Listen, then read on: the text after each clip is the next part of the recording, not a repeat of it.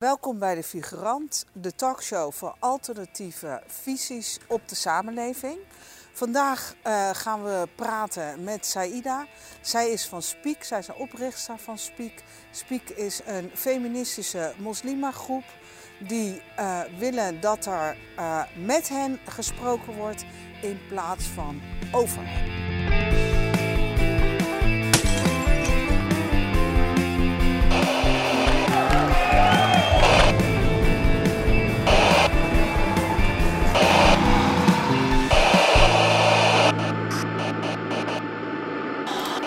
Uh, welkom uh, bij de Figurant. Vandaag heb ik een gesprek met uh, Saida. Zij is een van de oprichters van Speak. En ik wil graag van haar weten, wat is Speak? Waarom is Speak er in het leven? En wat is de rol van moslima's in Speak? Saida, welkom. allereerst hartelijk dank dat we in je huis mogen opnemen. Um, zou jij iets over jezelf kunnen vertellen, zodat de mensen thuis een beetje weten wie je bent? Ja.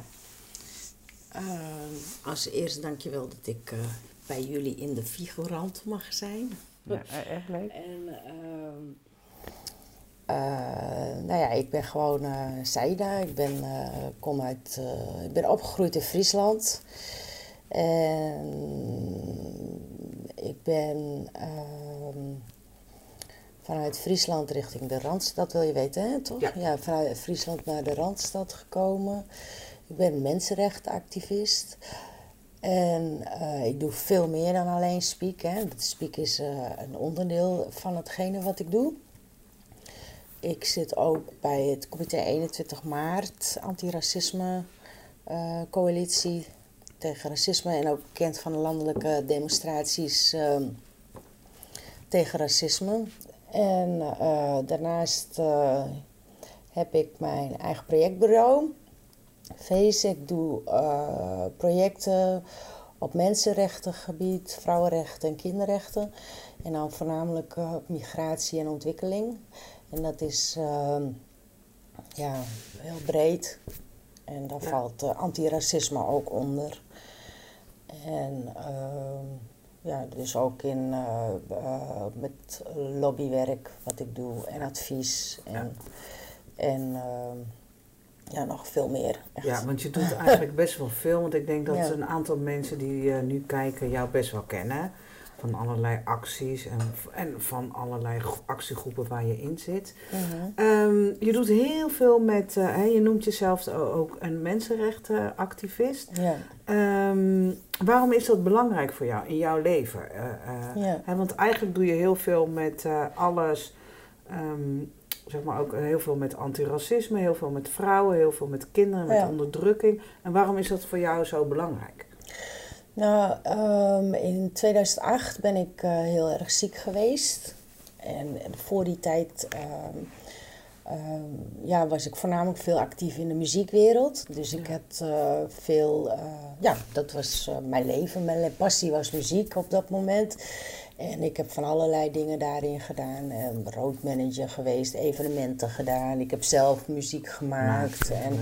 van alles en nog wat. En daarnaast had ik dan altijd wel gewoon een baantje bij de gemeente in Amsterdam. En toen werd ik in 2008 heel erg ziek.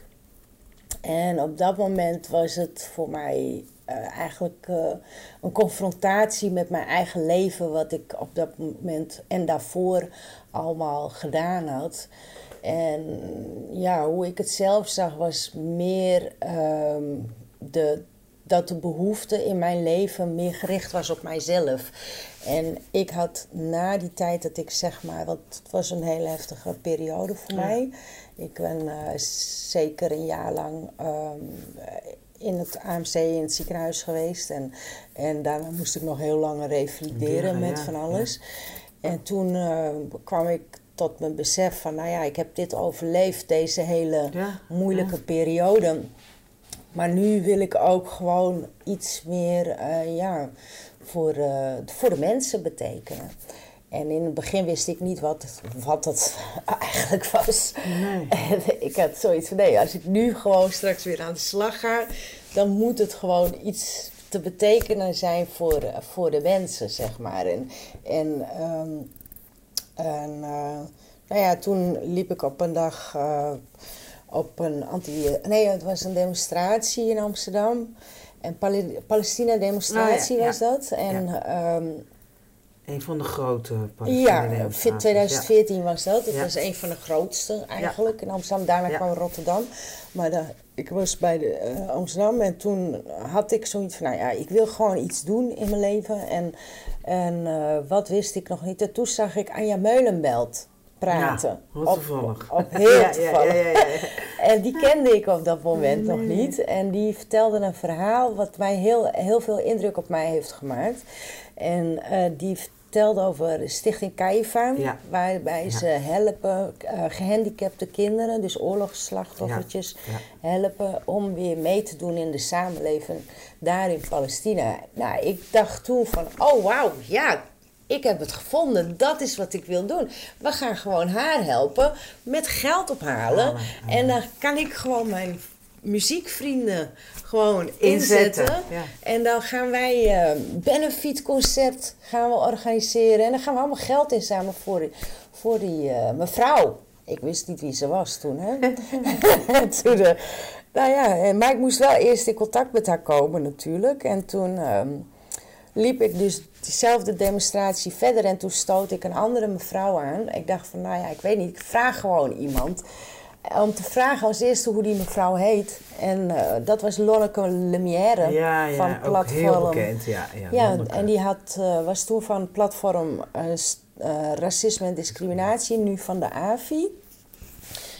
En Amsterdam Vredesinitiatief. En ehm, ja, ik vroeg toen aan haar van, ja, ken jij die mevrouw? En zij zegt van, nou ja, is een heel toevallige vriendin van mij. En kan jij, ik kan je wel in contact brengen, zegt ze. En toen hadden wij contactgegevens uitgewisseld. En toen had ik een keer met haar afgesproken om een kopje koffie te drinken. Nou ja, dat hadden we toen gedaan. En toen was ik nog steeds heel erg aan het twijfelen van... Ja, wil ik dit eigenlijk? Eh, Antiracisme en hoe dan? En, en ja, dat was voor mij nog niet helemaal duidelijk. En toen eh, heb ik daar heel lang over na zitten denken ook weer. En toen ben ik een keer met haar meegegaan, een aantal keren. En toen leefde, of nee, die leeft nog steeds, maar was Moment Rabba nog niet zo ziek. Ziek, ja. En die, ehm, die had dan van die verbindingsbijeenkomsten wat hij organiseerde. Ja. En toen ben ik meegegaan met haar. En nou ja, sindsdien ben ik eigenlijk gewoon actief gebleven in de antiracismebeweging. En ehm, heb ik in 2014 was dat geloof Nee, eh, dat was begin 2015, eind 2014. Um, mijn eerste demonstratie georganiseerd voor de We Are Here groep. Dat was toen eh, voor Bed, Bad en Brood. Ja, ja. En, en ja, zo ging dat gewoon verder. En zo ben ik erin gerold. En daarna heb ik een paar studies gedaan over mensenrechten. En, en om gewoon ook wat dieper in de materie te zitten. En eh, ja, en zo ging, Ga je gewoon, ben ik eh, gewoon keihard nu, aan de slag. Ja, nu waar ik Ja. nu ben. Ja. En ook omdat, eh, ja, ik geloof gewoon dat iedereen een gelijkwaardige plek in de samenleving Ja. hoort te hebben. En dat wij mensen daar zelf voor moeten aan de slag moeten gaan om ook die plekken te claimen, zeg maar. Of nou ja, claimen is misschien niet het juiste woord, maar ehm, men moet weten dat we er zijn. Dat is het. En wat, en, en met wie bedoel je dan eh, wij? De mensen waarvoor wij eh, antiracistisch zijn, Ja. en dat zijn eh, ja, de migranten, mensen, maar ook eh, mensen uit voormalige koloniën. Niet alleen die, want wat ik doe is eigenlijk veel breder. Het is eigenlijk ehm, ook ehm mensenrechten claim van mensen die, die eh, bijvoorbeeld met een beperking, LHBT'ers. en. Het is heel breed. het is heel breed wat ik doe. Ja, En ehm, ja, dat. ja, ja.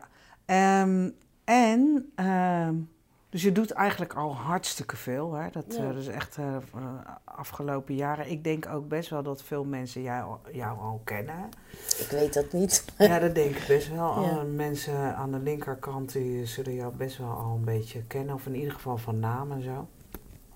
Ehm, En de, op een gegeven moment ben jij uh, gaan uh, met nog een paar andere vrouwen.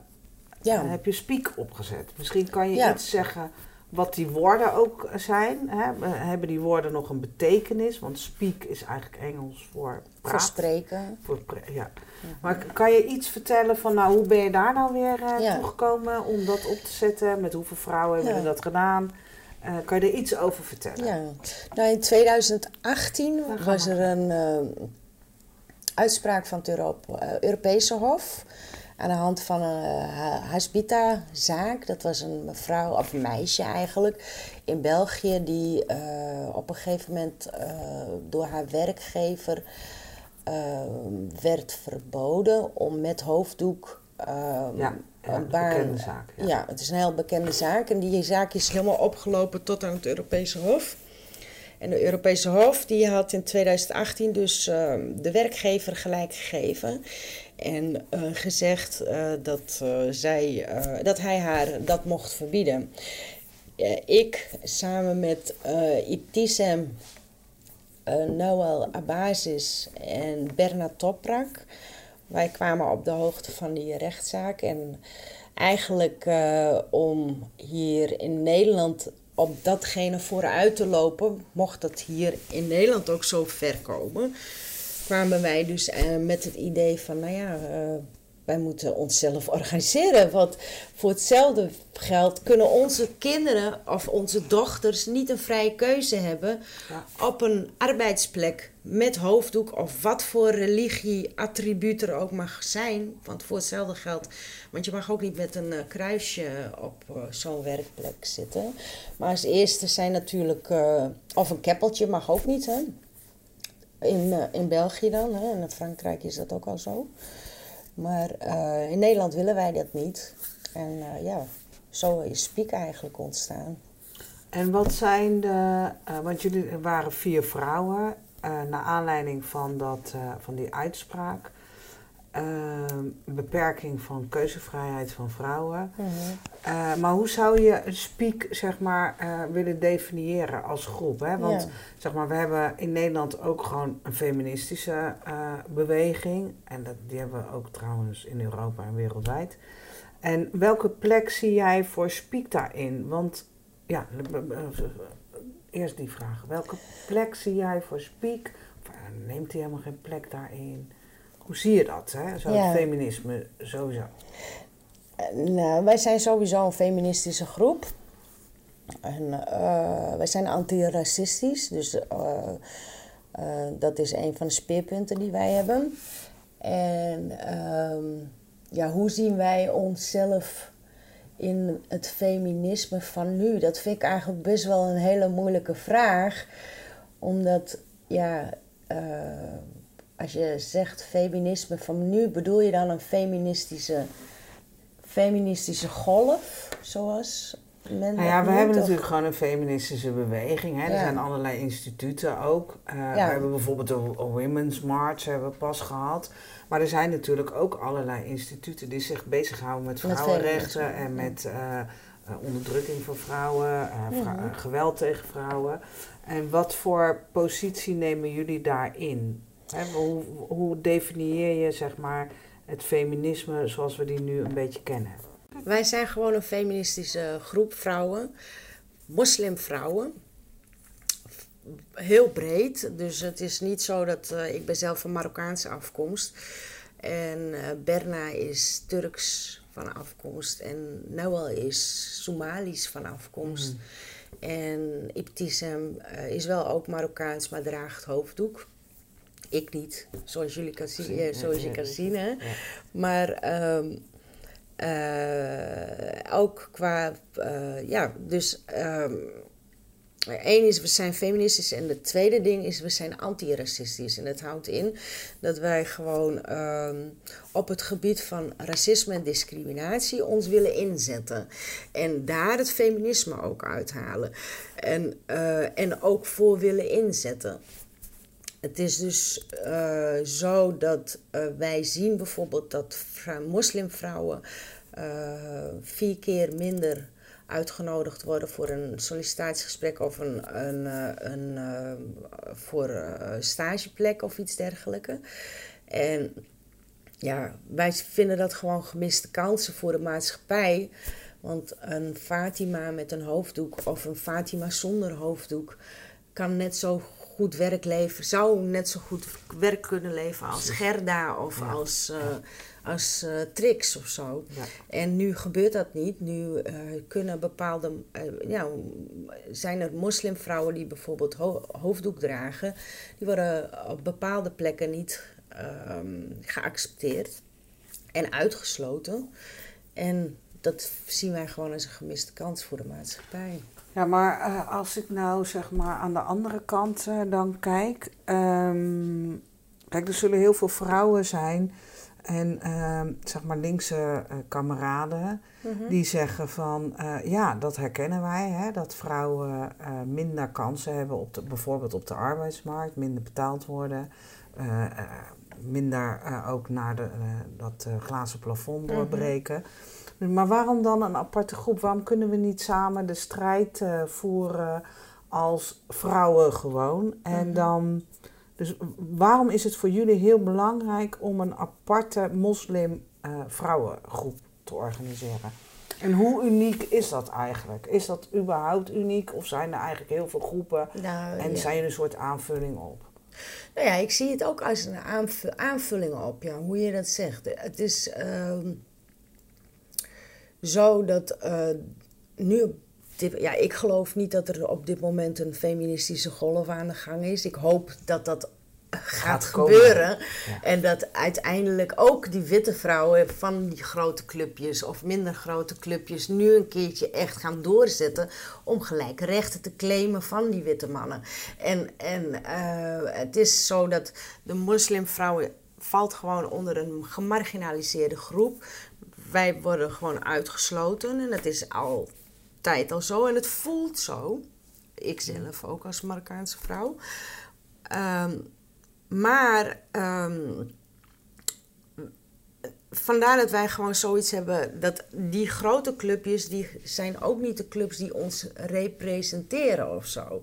Het is ook niet zo dat er een een, begrijp je? En, mm. en plus dat, we ook, dat het ook moeilijk is dat zij ook nog niet echt in die, in die stroom meenemen. En dat ook niet hebben gedaan in, de, in het verleden. Ja. En nu dat wij uh, ja, willen we het gewoon zelf doen. ja. ja. En vandaar dat wij ook Speak and Speak, wij spreken zelf. We willen gewoon onze eigen spreekbuis zijn. We willen gewoon onze eigen dingen zijn. We hebben niemand nodig om, ons, om uh, voor ons te spreken. We willen met iedereen spreken.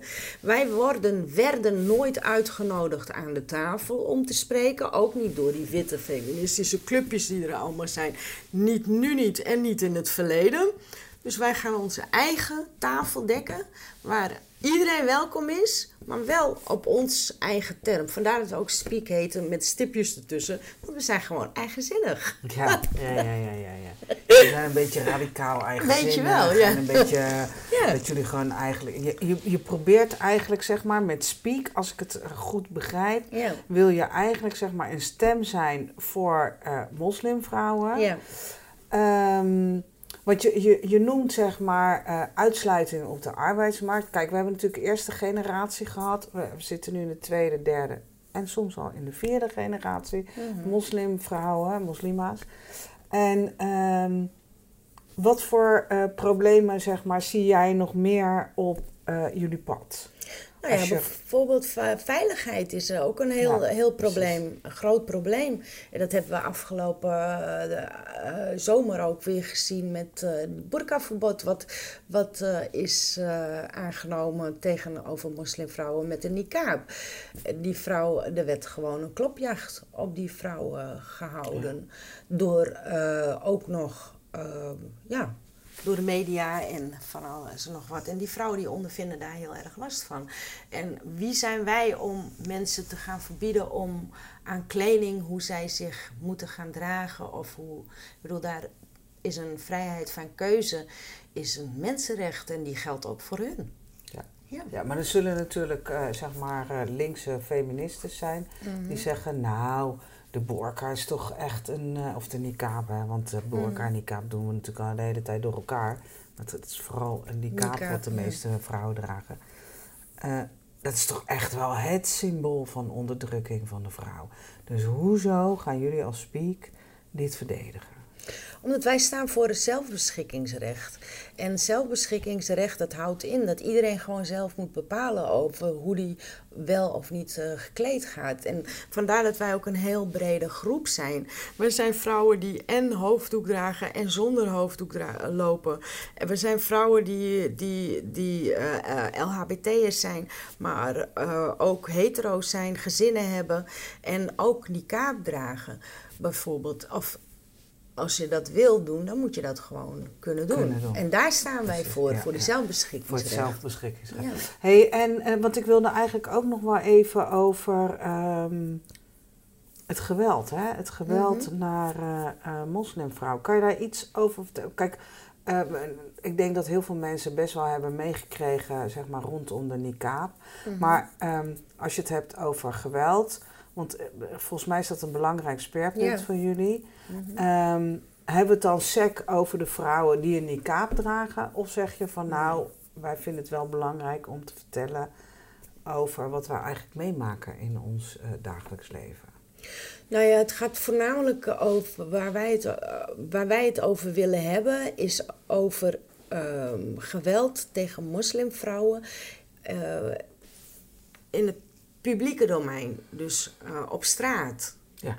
Als zij op straat lopen, heb je moslima's, vrouwen met hoofddoek, die eh, bijvoorbeeld niet veilig hun kinderen naar school kunnen brengen. Die, gaan, die worden eh, bespuugd. Je hebt vrouwen die krijgen blikjes naar hun hoofd gegooid. Je hebt vrouwen die worden hoofddoekjes van afgetrokken. Vrouwen die, eh, die niet meer alleen op straat durven te lopen. eh, enkel alleen maar met een man. Met hun, hun man of een broer of dergelijks. Omdat ze zich niet veilig voelen op straat. En omdat ze allerlei incidenten al hebben meegemaakt. En dat gesprek willen wij voeren. Dus het ga, eh, ja, daar gaat het om bij ons. Ja, je wil Mhm. eigenlijk zeg maar bekendmaken eh, dat er best wel veel geweld eh, al aan de gang is. Ja. Los van het feit of je niqab draagt.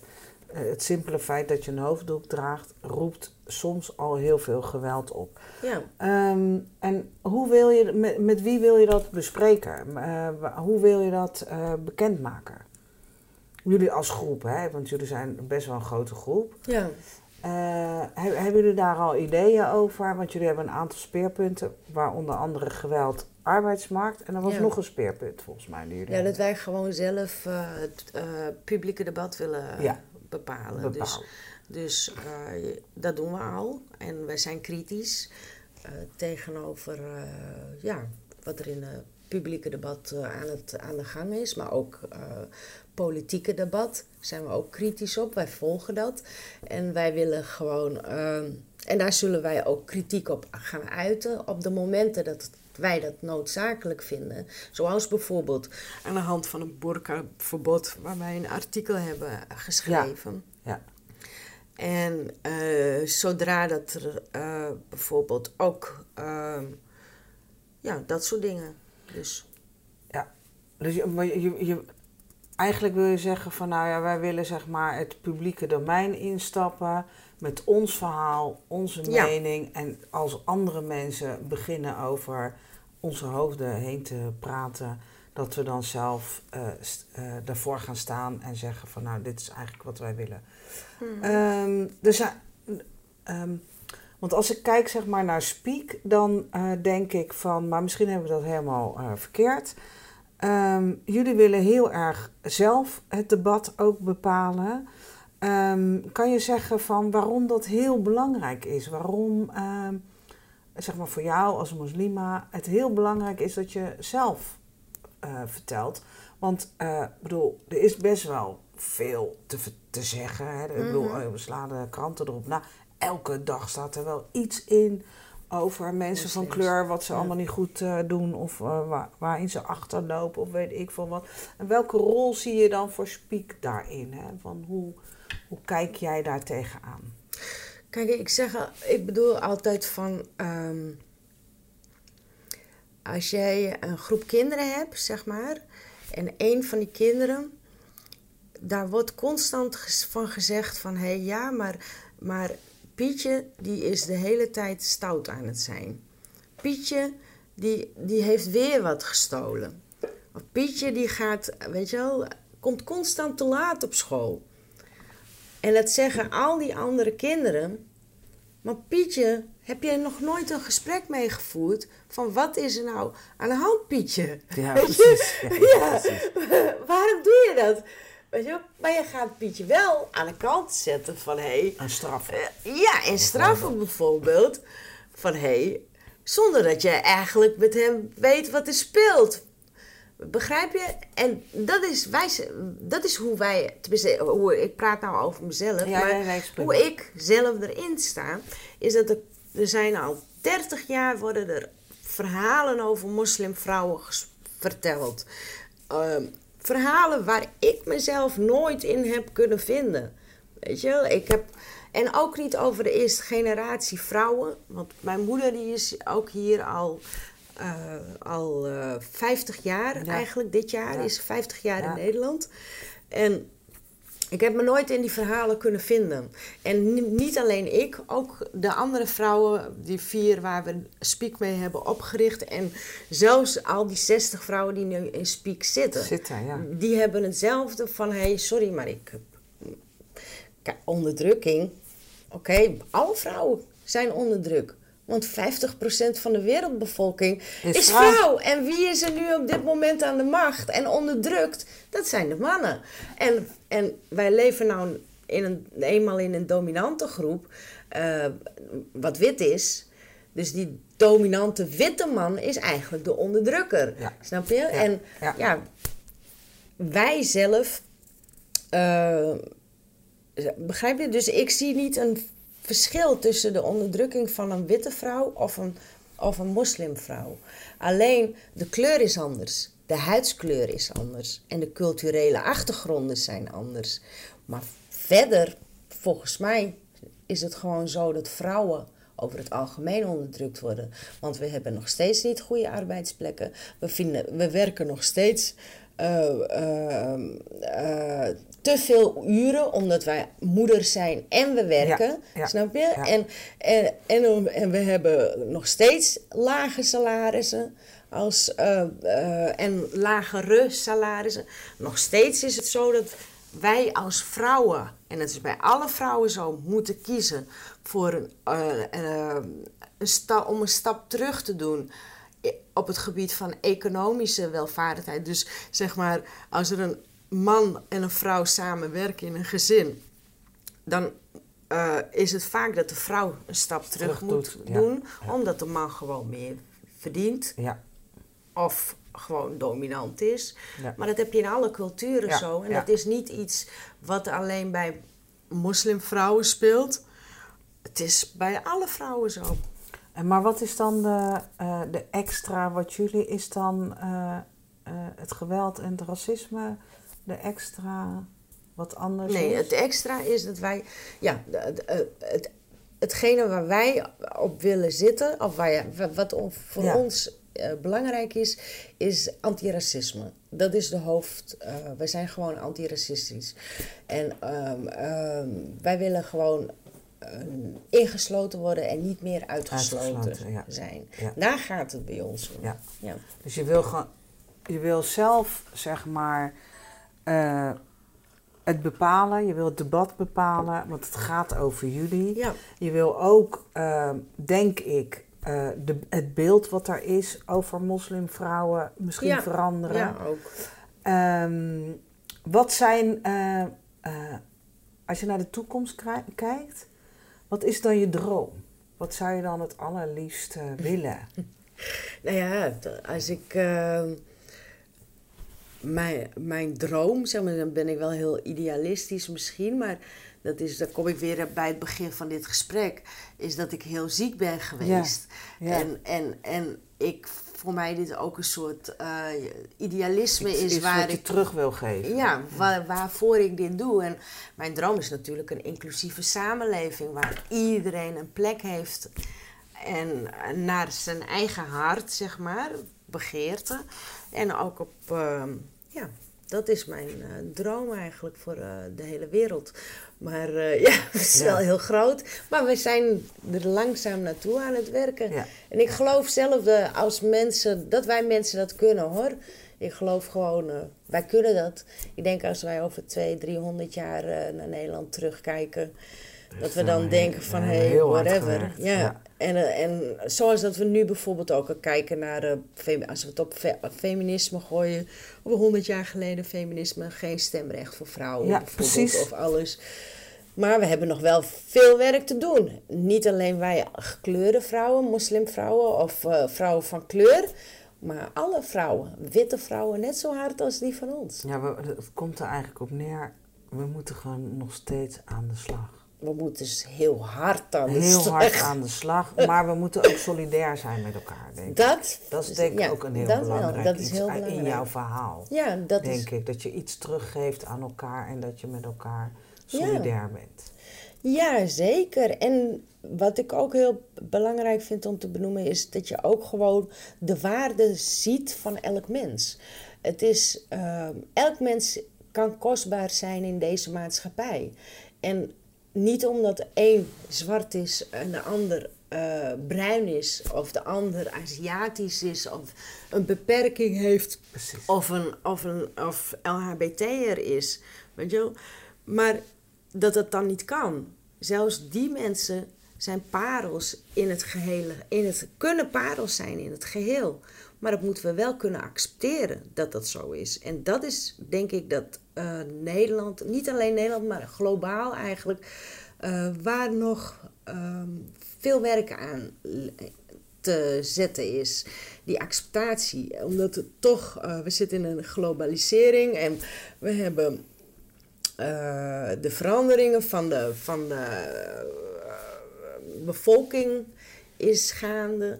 En er worden mixen gaan. En mensen zijn toch een beetje bang, denk ik, om hun eigen te verliezen. Maar het belangrijkste is, waar ze bang voor zijn, denk ik, is dat ze hun eigen kapitaal kwijtraken. En, en ehm, ik denk zelf dat dat niet hoeft. Want ik denk juist dat mensen zoals ons juist een aanvulling kunnen zijn op dat kapitaal. Ja, Begrijp je? ja, ja. Eigenlijk moeten we op zoek naar de parels buiten onszelf, maar ook naar onszelf. Dat, ja. Ik wil je heel hartelijk danken. Het was echt een heel mooi gesprek. Dank je. Eh, ik denk dat we nu iets meer weten over Speak. Hoe kunnen mensen eh, in contact komen met Speak als ze dat heel graag willen? Dat kan via wie-speak.nl. Oké, nou hartstikke bedankt. Eh, nou, dit was de figurant met eh Ehm, een van de oprichters van Speak, een groep van moslimvrouwen die zelf het debat willen gaan voeren.